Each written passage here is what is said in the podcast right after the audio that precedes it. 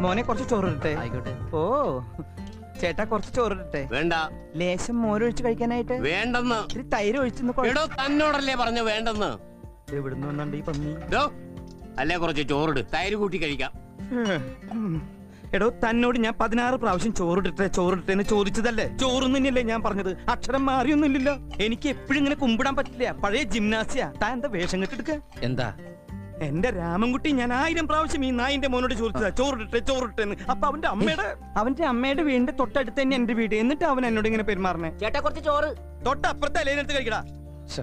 ഓരോരുത്തന്മാര് വയറ് വാടകയ്ക്ക് വന്നിരിക്കുക എനിക്ക് ഭ്രാന്തായ ഞാൻ തുപ്പിട്ട് ചോറും പോട്ടെ. തന്നെ കല്യാണം വിളിച്ചിട്ടുണ്ടാ. ഉണ്ടെങ്കിൽ കല്യാണം കുറി കാണിക്കടാ വേണോ ചോദിച്ചാ വേണ്ടാന്ന് പറയാ. ഇവനാര്? ഊണ് മാഷ. ചോറ്? എനിക്കിനി ചോറ് വേണ്ട.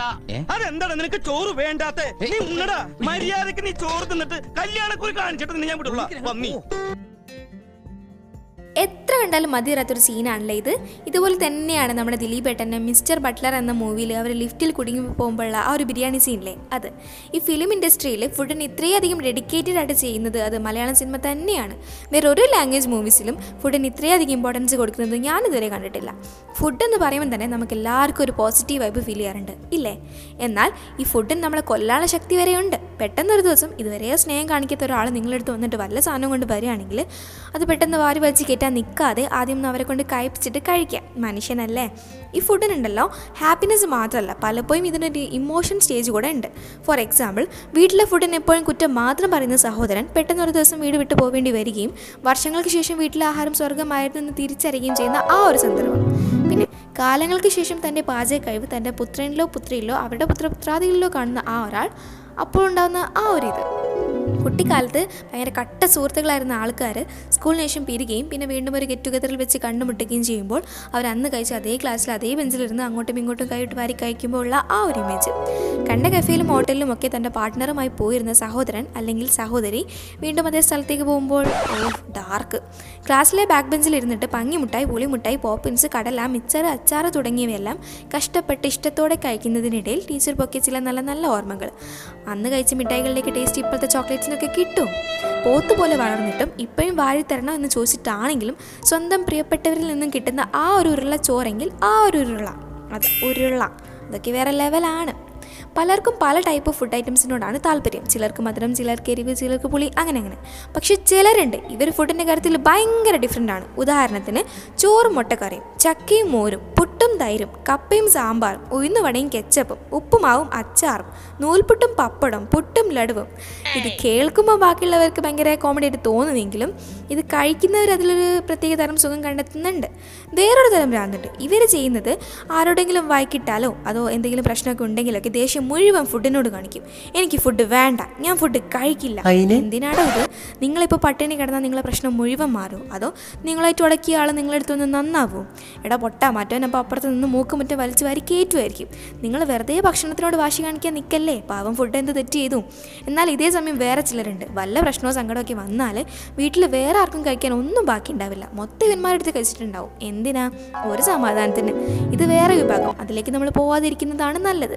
പിന്നെ വരുന്നതാണ് ഈ ഫുഡ് വ്ളോഗേഴ്സ് ഇവർക്കൊക്കെ എന്തിന്റെ കേടാ എന്ന് തോന്നിപ്പോവും മനുഷ്യന് വിശന്ന് വയറ്റുന്ന കൃമി കടിച്ച് പണ്ടാരടങ്ങി ഇരിക്കുമ്പോഴായിരിക്കും ഇവരുടെ ഓരോരോ വീഡിയോസ് വായിൽ നിന്ന് മാത്രമല്ല കണ്ണിൽ നിന്നും വെള്ളം വരും ഇതൊക്കെ കാണുമ്പോൾ പക്ഷേങ്കിലുണ്ടല്ലോ ഈ ഫുഡ് ബ്ലോഗേഴ്സൊക്കെ അല്ലെങ്കിൽ ഈ കുക്കറി ഷോസ് ഒക്കെ ചെയ്യുന്നവരൊക്കെ നല്ലോണം ഫുഡ് ഷെയർ ചെയ്യുന്നവരാണെന്ന് എനിക്ക് പലപ്പോഴും തോന്നിയിട്ടുണ്ട്. ഓ പിന്നെ അവർ മാത്രമല്ല ഞങ്ങൾ നന്നായിട്ട് ഫുഡൊക്കെ ഷെയർ ചെയ്യും. ആണോ? ഒരു പക്ഷേ ആയിരിക്കും. കസിൻസിന്റെയും ഫ്രണ്ട്സിന്റെയും സിബ്ലിങ്സിന്റെയൊക്കെ ഇടയിൽ ഒരു മിഠായി കിട്ടുകയാണെങ്കിൽ അതിന്റെ ഒരു ഇഞ്ച് പോലും വ്യത്യാസം വരാതെ കറക്റ്റായിട്ട് അളന്ന് നിങ്ങൾ ഷെയർ ചെയ്തിട്ടുണ്ടെങ്കിൽ നിങ്ങൾ അടിപൊളിയാണ്. ഇത്ര ആത്മാർത്ഥത മാത്സിന്റെ ഒരു പ്രോബ്ലത്തിൽ പോലും കാണിച്ചിട്ടുണ്ടാവില്ല. പലർക്കും ഉണ്ടല്ലോ ഈ കുക്കിംഗ് എന്ന് പറഞ്ഞാൽ ഭയങ്കര മടിയുള്ള കാര്യമാണ്. മടിന്റെ കാര്യം പോട്ടെ. പലരും അതിനൊരു മോശം കാര്യമായിട്ടാണ് കാണുന്നത്. എടോ ഈ കുക്കിംഗ് എന്ന് പറഞ്ഞാൽ അതൊരു കഴിവാണ്. അതങ്ങനെ എല്ലാവർക്കും കിട്ടിക്കൊള്ളാം എന്നൊന്നുമില്ല. നമ്മളിപ്പോൾ എന്തെങ്കിലുമൊക്കെ ഉണ്ടാക്കി നമ്മളെ സ്വന്തം കൈ കൊണ്ട് ഉണ്ടാക്കി വേറെ ആൾക്ക് കൊടുക്കുമ്പം അവരെന്ത് അഭിപ്രായം വേണമെങ്കിലും പറഞ്ഞോട്ടെ. ചിലരുണ്ട് എത്ര നല്ലതാണെങ്കിലും മോശമേ പറയുള്ളൂ. എന്നാലും നമ്മളുണ്ടാക്കിയ ഫുഡാണ് അവർ കഴിച്ചത്. അതിൽ നമുക്ക് അഭിമാനിക്കാം. നിങ്ങൾ കേട്ടിട്ടുണ്ടോ? ബ്രിട്ടീഷുകാരനായ ഗോൾഡൻ റാംസിയെ കുറിച്ചിട്ട്.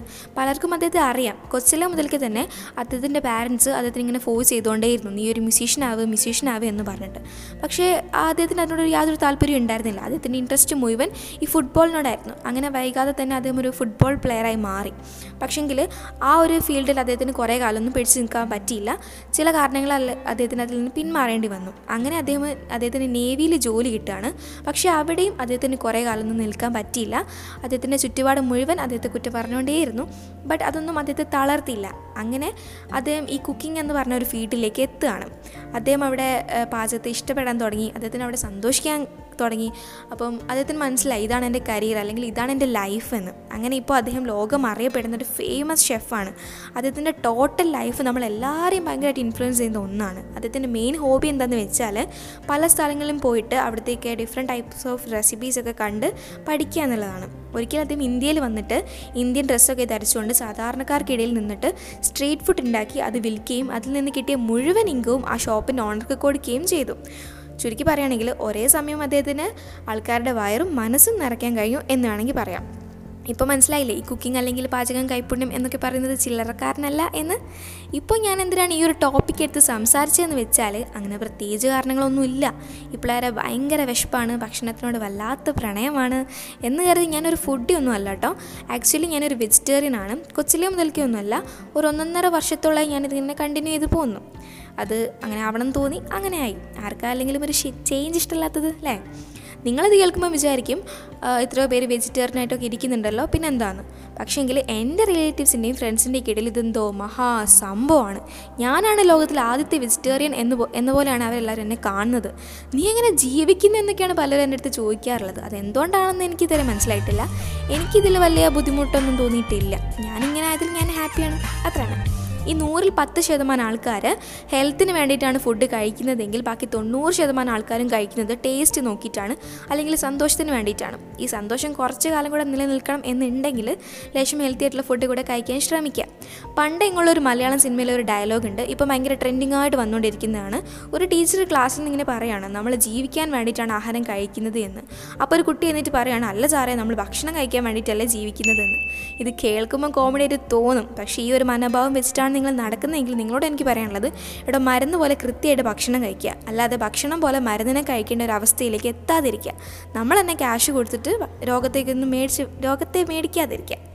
കുറേ ആൾക്കാർ ഭക്ഷണത്തിന് വേണ്ടി കരയുന്നുണ്ടെന്നും അല്ലെങ്കിൽ ഭക്ഷണം കിട്ടാതെ മരിക്കുന്നുണ്ടെന്നൊക്കെ ഒന്ന് ചിന്തിക്കുക. ഈ ഡയലോഗ് ഒരു പക്ഷേ നിങ്ങൾക്ക് കേട്ട് കേട്ട് മടുത്തൊന്നായിരിക്കും അല്ലേ? ഇത് കേൾക്കുമ്പോൾ നിങ്ങൾക്ക് ഇത്രമാത്രം ബോറടിക്കുന്നുണ്ട് എങ്കിൽ ഇത് ഡെയിലി അനുഭവിക്കുന്നവരുടെ ലൈഫ് എത്ര ബോറായിരിക്കും സോ ഭക്ഷണത്തിനോടൊന്ന് നന്ദി കാണിക്കാം എന്നും സമയം തെറ്റാതെ കഴിക്കാൻ നേരം അടുക്കളയിലേക്ക് കയറി ചെല്ലുമ്പോൾ സമയം തെറ്റാതെ എന്നും നമുക്ക് സമയം സമയം വെച്ച് വിളമ്പി തരുന്ന ചിലരുണ്ട്. അവരോടൊക്കെ ഒന്ന് താങ്ക്സ് പറയാം. ഇന്നത്തെ ഫുഡ് അടിപൊളിയായിട്ടൊന്ന് വെറുതെ പറഞ്ഞാൽ മതി. അവർക്ക് അതന്നെ ധാരാളം. ഇനിയിപ്പോൾ നിങ്ങൾ ഇതൊന്നും ചെയ്യുന്നില്ല എങ്കിൽ കുറ്റം പറയാതെ ഒന്ന് അവിടെ നിന്ന് എഴുന്നേറ്റ് പോരുക അത്രയെങ്കിലും ചെയ്യാം. ഓക്കെ.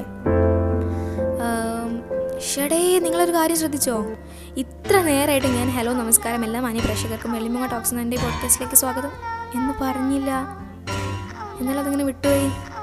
അല്ലെങ്കിലും അങ്ങനെയാണ്. നമ്മൾ ഈ ഫുഡിനെ പറ്റി പറയാൻ തുടങ്ങിയാൽ വേറെ ഒന്നും ഓർമ്മ ഉണ്ടാവില്ല. ബട്ട് കുഴപ്പമില്ല. അല്ലെങ്കിൽ നമ്മൾ നമ്മൾ ഇത്ര വലിയ ഫോർമാലിറ്റീസിന്റെയൊക്കെ ആവശ്യമുണ്ടോ? നിങ്ങൾക്ക് എപ്പം വേണമെങ്കിലും എന്റെ എപ്പിസോഡ്സൊക്കെ വന്ന് കേൾക്കാനുള്ള എല്ലാവിധ പെർമിഷൻസും ഉണ്ടല്ലോ അല്ലേ? എന്നാലും ഞാൻ നിങ്ങളെ വെൽക്കം ചെയ്തിട്ടുണ്ട് എന്ന് നിങ്ങൾ അങ്ങോട്ട് സങ്കല്പിക്കുക ഇനിയിപ്പോൾ അതേ നിവർത്തിയുള്ളൂ. അപ്പോൾ സങ്കല്പിച്ചല്ലോ അല്ലേ? സങ്കല്പിക്കൂ പ്ലീസ് ഓക്കെ അപ്പോൾ നമ്മൾ വൈൻഡ് അപ്പ് ചെയ്യാൻ പോവുകയാണ് എനിക്ക് പറയാനുള്ളത് എല്ലാവരും ഭക്ഷണം ആസ്വദിച്ച് കഴിക്കുക ആവശ്യത്തിന് കഴിക്കുക. അധികമായാൽ അമൃതം വിഷം എന്നാണല്ലോ. അപ്പോൾ ശരി